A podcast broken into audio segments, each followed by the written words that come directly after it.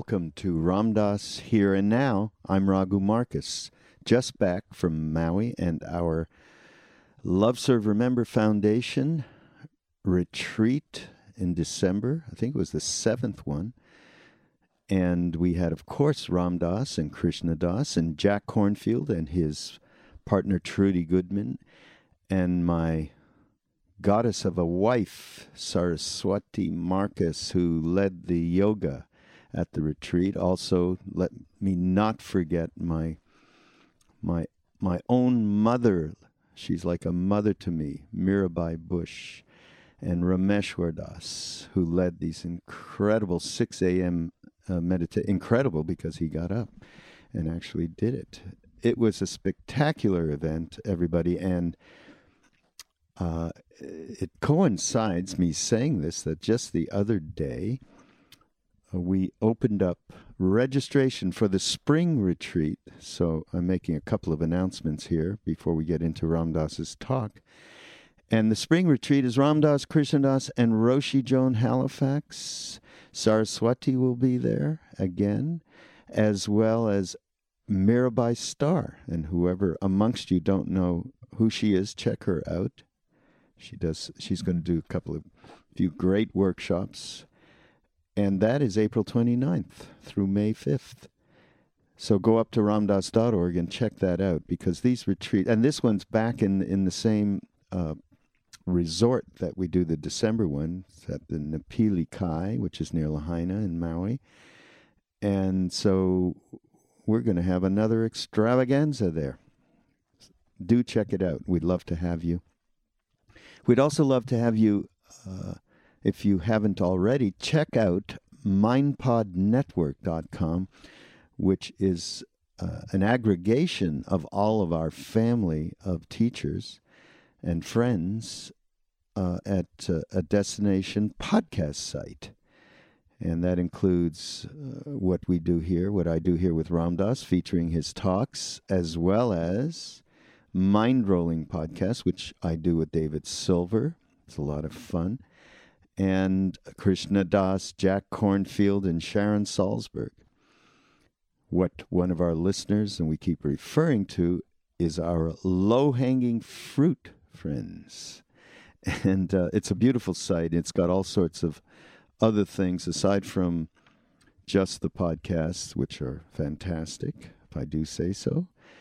They also include wonderful wisdom uh, articles, videos, blogs uh, that uh, we'd love to share with you all. So go to mindpodnetwork.com and take advantage of it. And we'll it's just brand new. It's really just a couple of months old.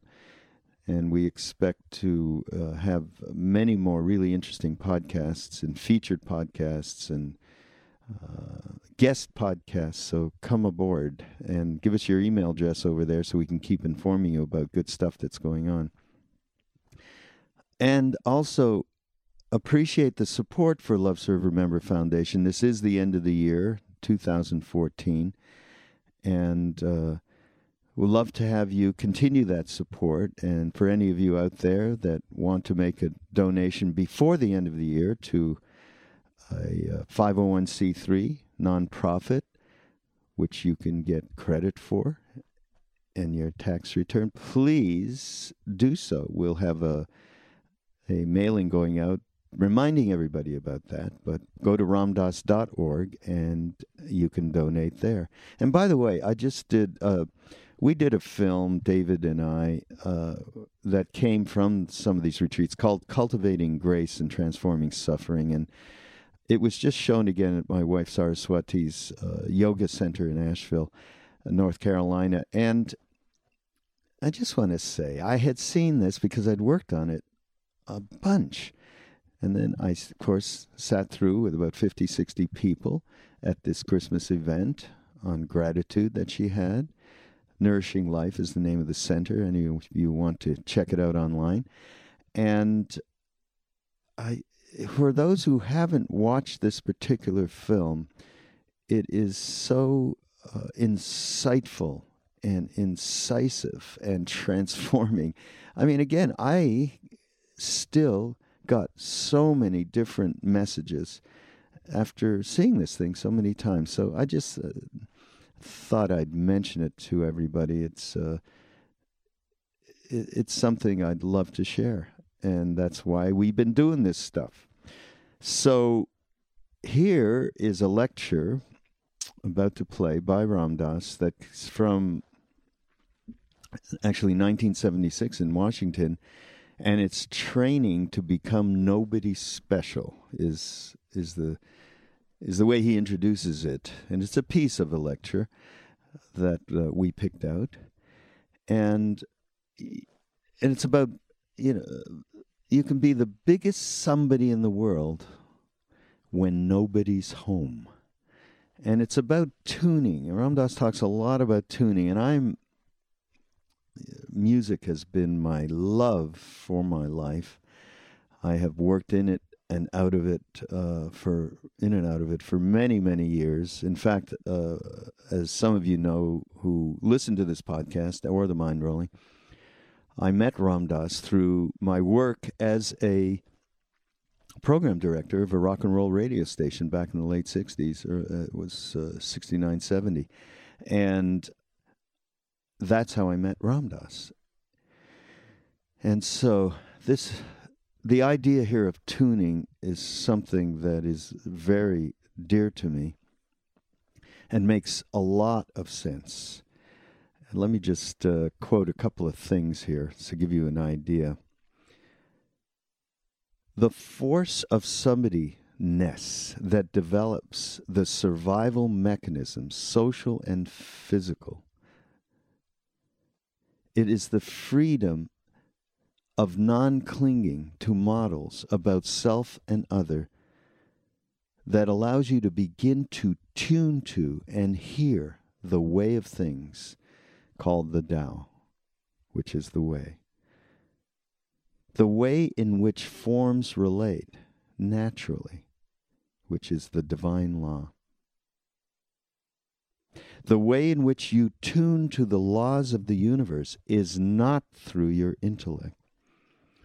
It's that tuning, and when you respect that tuning in yourself, actions that flow from you start to become dharmic or in the way of things.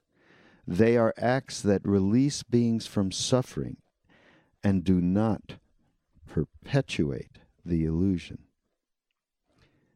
I find this particular part here where he says, respect that tuning in yourself. I think that's crucially important for all of us because we have a hard time respecting that place, which has to uh, start from an intuitive understanding that we are not our senses or our minds and egos. And once we get that tiny, you know, and it can be through psychedelics, we've talked about this before.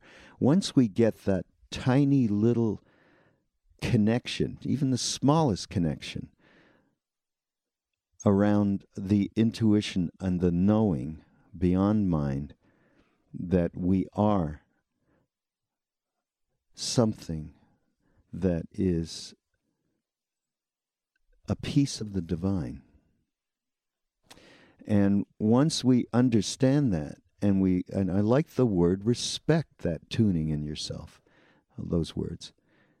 Because once we start to do that, we can really open up to what's around us and see, as he says, the way of things in which forms relate naturally. So uh, just love that. And I love the whole idea. I mean, I, to this day, I, I love kirtan and I do kirtan as a practice. And, and it's really that, that doing of kirtan tunes you in to your true self. So uh, that analogy is really wonderful. Let's see, what else does he say here? Uh,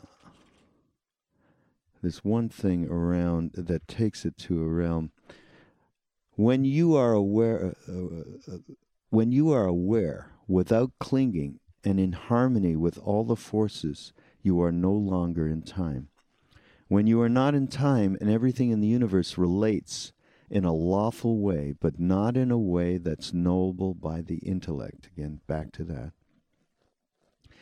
and you are in harmony with that law. You are in harmony with the way everything comes out so that you cannot act wrongly.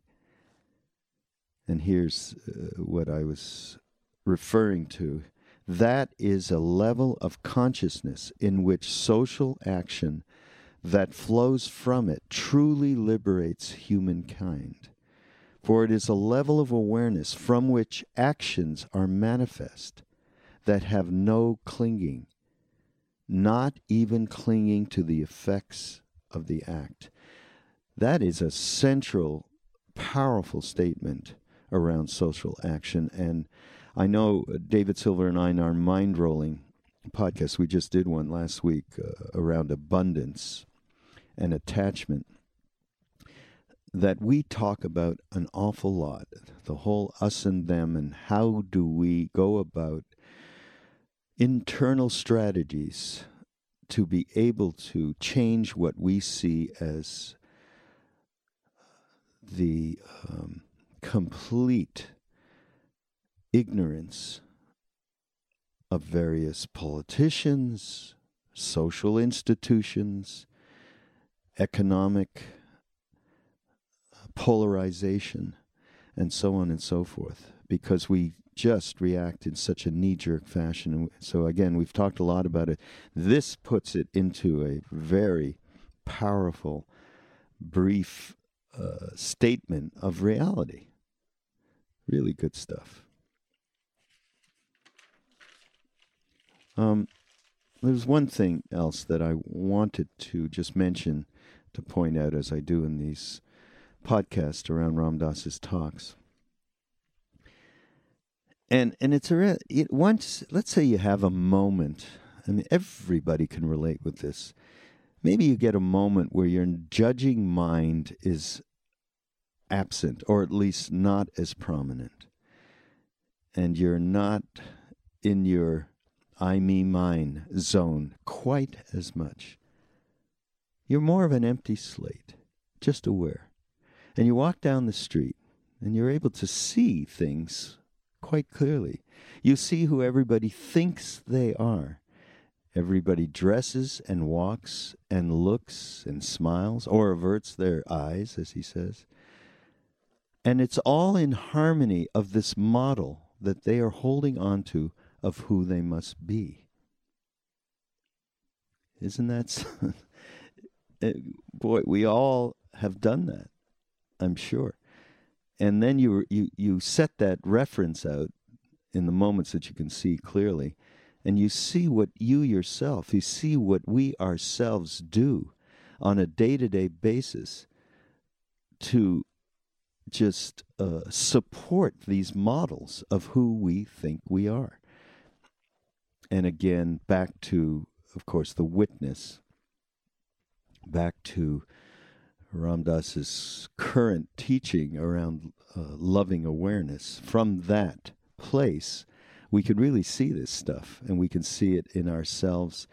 And we can, once we do that, we have a chance to actually see it evaporate slowly but surely and inevitably.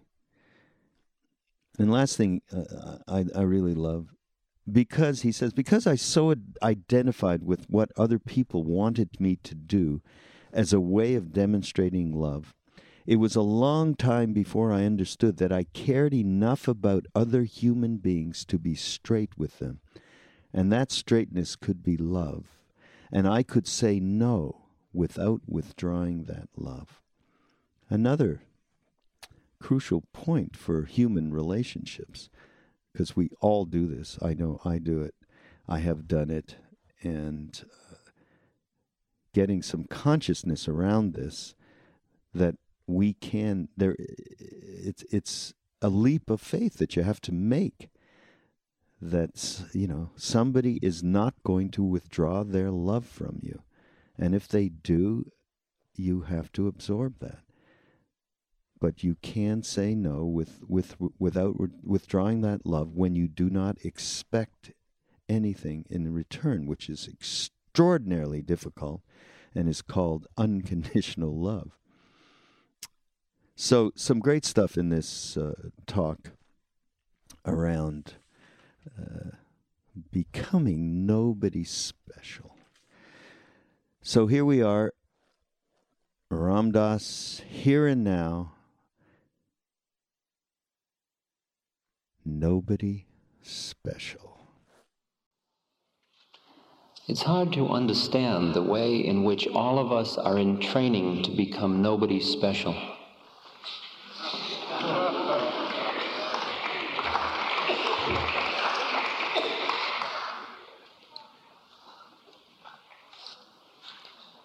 And it is in that nobody specialness that we can be anybody.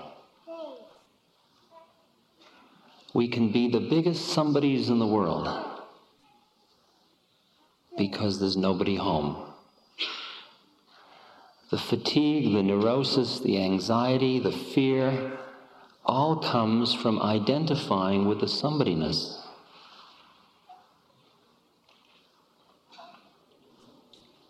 Who are you?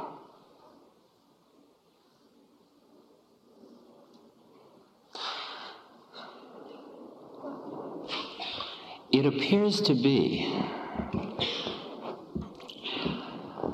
that you have to become, you have to be somebody to become nobody. To be somebody who is nobody. Let me try that again. You have to start from somewhere. That if you started out being nobody at the beginning of this incarnation, you probably wouldn't have made it this far. Blue babies are examples of nobody special. They just don't have the will to breathe or eat or live. For it's that force of somebodyness that develops the survival mechanisms, social and physical. And it is in the freedom of non clinging to models about self and other that you begin to tune to and hear the way of things, called the Tao, the way. The way in which forms relate lawfully, not rational analytic law, but the natural law, the divine law. The law that includes paradox. And the way in which you tune to that law of the universe is not necessarily with your intellect.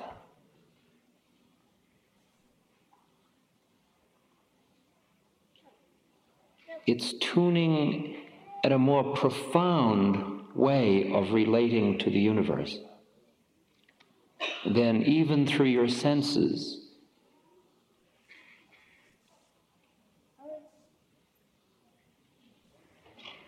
And it's that tuning. And when you respect that tuning mechanism in yourself, that the actions that flow from you start to be what is called dharmic, or in the way of things,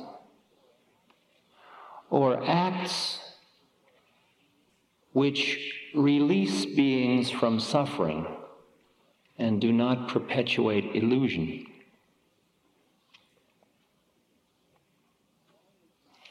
As long as you are in an incarnation, there will be action. As long as there is form, there will be change.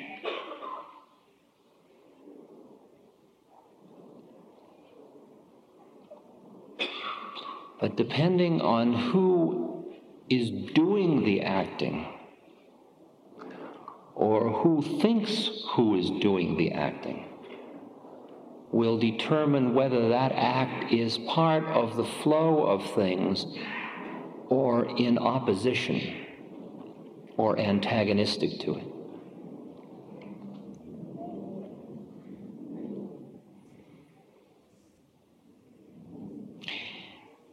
It's like the story of the king's butcher. I think the story is written in Reps' book. And the king, there's a very fine butcher.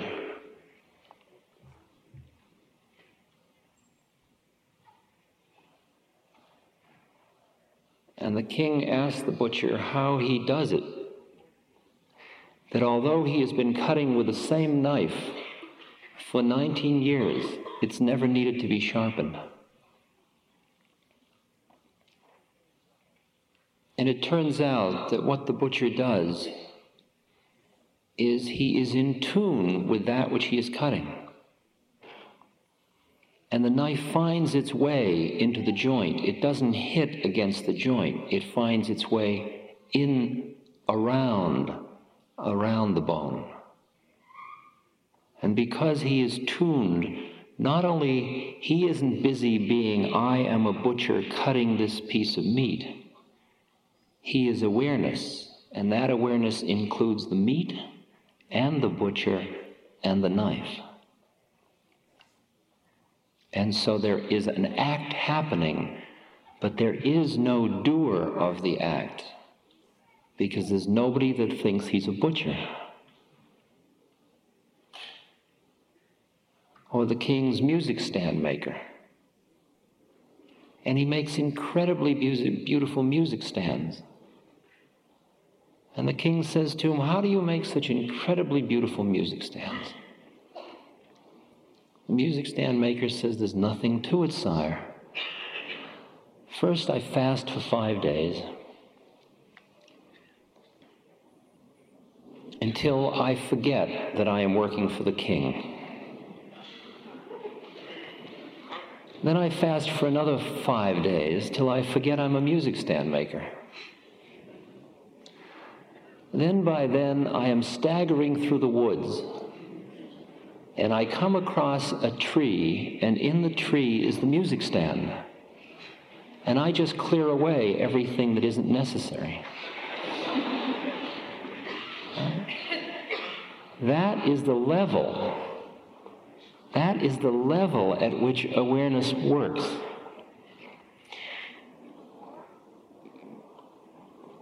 Because when you are aware without clinging and in harmony with all of the forces, you are no longer in time. Your body's in time, your thoughts are in time, your personality's in time, but you aren't.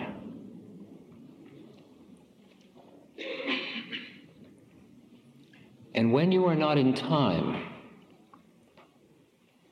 and everything in the universe interrelates in a lawful way, though not a law that is knowable by the intellect, and you are in harmony with that law, you are in harmony the way, with the way everything comes out and everything that preceded it, so that you cannot act wrongly.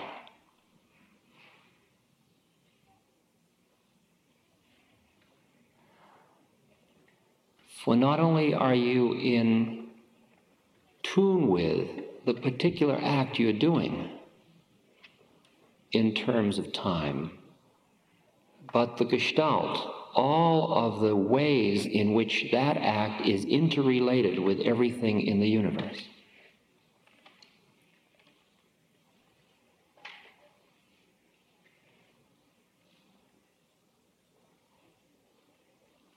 That is a level of consciousness in which social action that flows from it truly liberates humankind.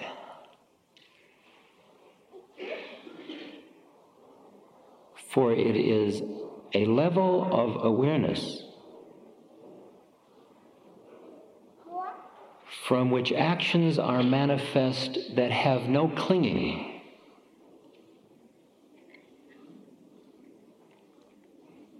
Not even clinging to the effects of the act. You can work with all of your energy and total one pointedness towards bringing about an end you have done all you can do at any moment. It is total involvement. And it doesn't happen at the end. And at the moment it doesn't happen, you are right here now. You're not holding on with despair or anger or frustration. That's then. You're right here. The new existential moment is now. It's always the beginning of things. Always. Don Juan says, no personal history. You keep giving up your storyline. You have it. It's there. You can write about it. You can keep a diary of it. But you don't cling to it.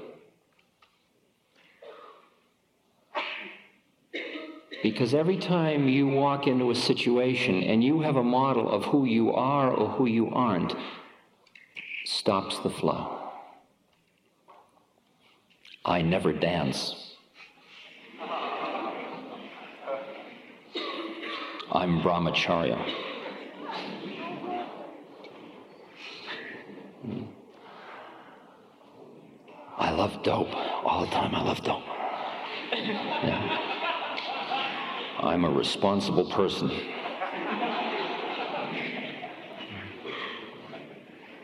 I'm a mother. I'm a seeker.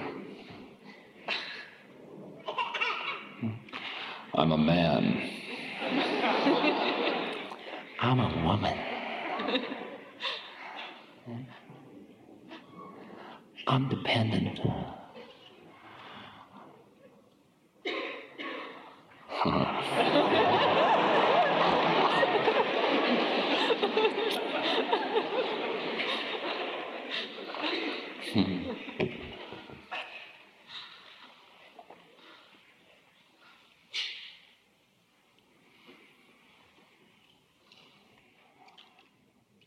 It's interesting when you're just aware and you walk down the street because you see too much. Because you see who everybody thinks they are. Because everybody dresses and walks and looks and smiles or averts their eyes in harmony with this model they're holding on to of who they must be.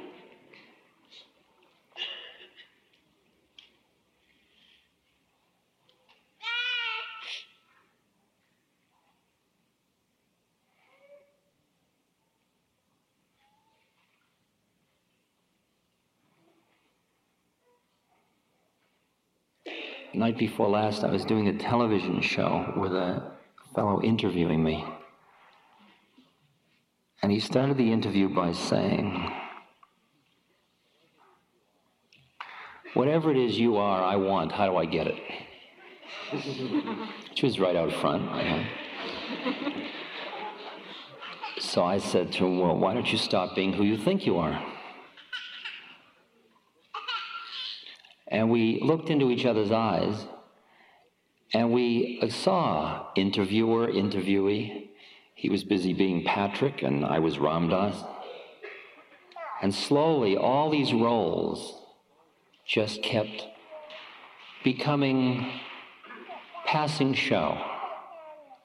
And here we were, and the television cameras were grinding away. And he was getting higher and higher and lighter and farther out. I said, You can go as high as you want, but don't forget you're an interviewer. You can keep the game going. You don't have to be in it, you just play it, you know, you can keep doing it. You have to blow your scene. which is all on the television camera. and then he said, I don't understand what's happening. He says, This is weird. He says, I, I love you, and I couldn't possibly love you. I don't even know you. You're a man. It's impossible. I see the problem. I mean, all of our social, cultural bloops are based on thinking everybody's somebody doing something, right? When you fall in love with somebody, what are you supposed to do? Love is so far out. There's this flow. It's not, the word love is, you know, we've got an awful lot of overload meaning to it. Making love, falling in love. We love each other. The whole romantic, poetic metaphor of love.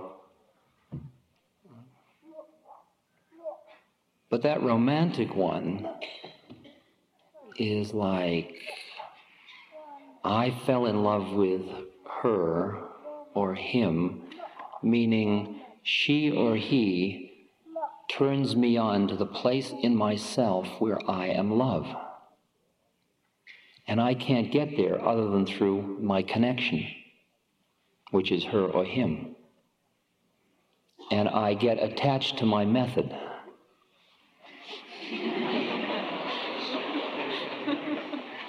my method of getting high, of being in love. So I want to have my method with me all the time, my mala beads, my beloved, I call it. And the thought that my beloved might split is a little bit freaky, so that I want to possess my beloved. So romantic poetry often has in it jealousy and even hatred.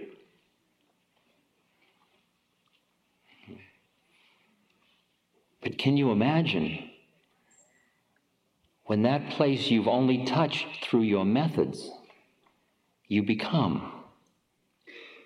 You are love. You've finally acknowledged who you are. And you've cleared away all the mind trips that keep you from being who you are. So you just are it. Now, everybody you look at, you're in love with.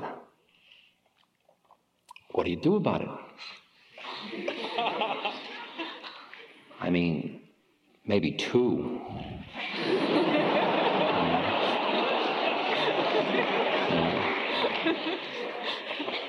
Three, but it's absurd. I mean, the least you want to do is go up to somebody and say, I love you. You know, we tried that for a long time. But it's even out of hand. I mean, it's way beyond that one. Because you can't do it to policemen and, you know, people you're just passing on the street. You can't do it. It's just not done. And then you see the exquisiteness of the predicament of being in love with everybody, and there's nothing that has to be done about it because you've developed compassion. Compassion to let people be as they need to be without coming on to them.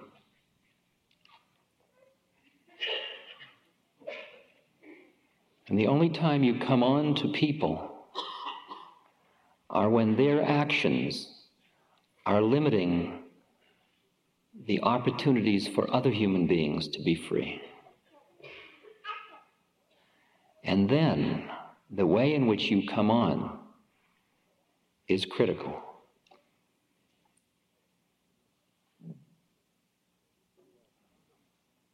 For if you are somebody coming on, forget it. You're just creating more anger. If you are nobody special, but it is your dharma to come on about injustice,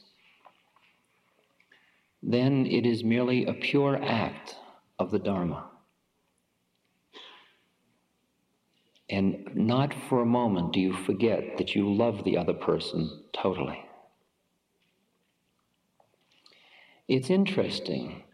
to separate out the space in which we love, we are love, we merge in love, from the yeses and nos of life.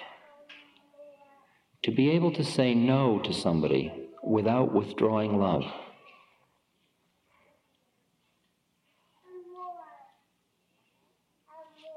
It took me a long, long time because I so identified doing what other people wanted me to do as a way of demonstrating love. It was a long time before I understood that I cared enough about other human beings to be straight with them, and that straightness could be love, and I could say no without withdrawing that love. That's a big one. For the love is not on the domain of social relationship.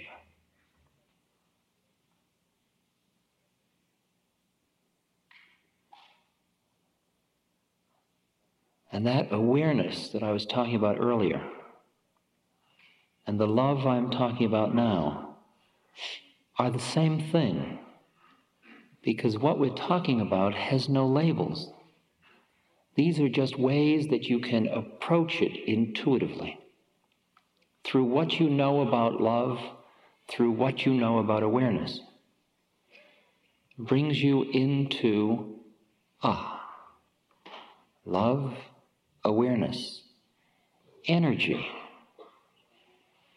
In a few minutes, we'll talk about energy, Shakti, Kundalini. Just another set, another strategy another set of methods. Radha falls in love with Krishna. The love affair goes on and on and on and on until lover and beloved merge.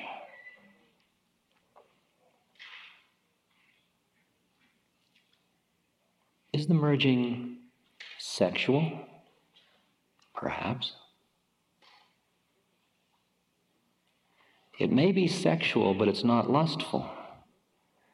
Because lust keeps somebody separate.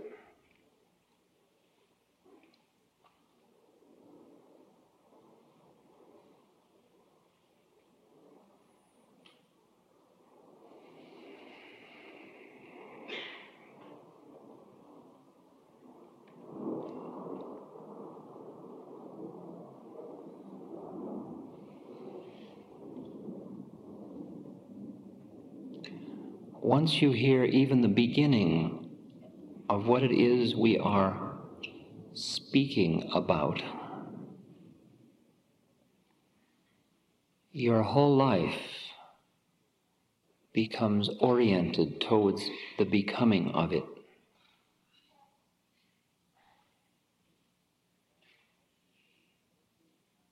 And ultimately, every act of your life becomes a vehicle of becoming aware. It's all method. Once you understand what awakening is about, once you understand what a human incarnation is, once you have that little philosophical base, the meaning of life changes.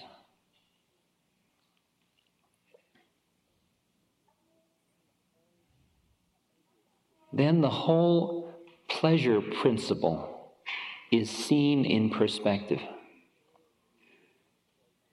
Sure, you enjoy pleasure and you avoid pain, but you are no longer the enjoyer or the avoider. There is pleasure and there is pain.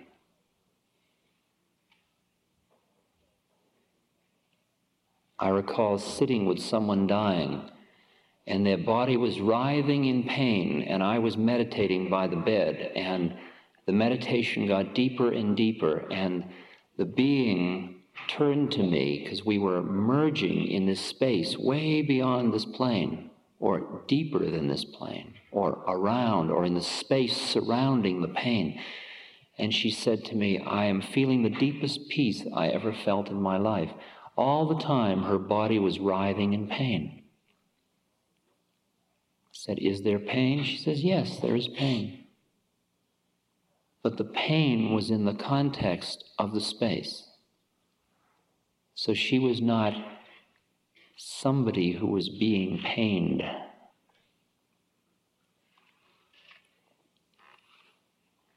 Pleasure, pain. The other parts of that little image of what a person who is free is free of in polarities pleasure, pain, loss, gain. Ah, there's loss. Ah, there's gain. Fame, shame.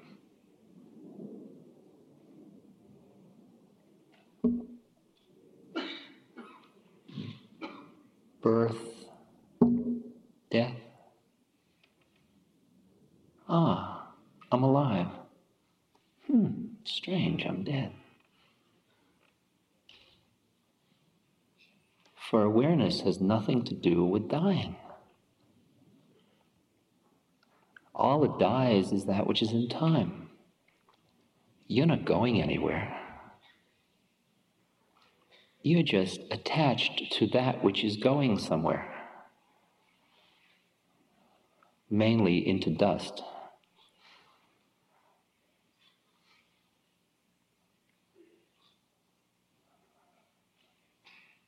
But in awareness, in love, in truth, we are. We are, which includes were and will be. What to do.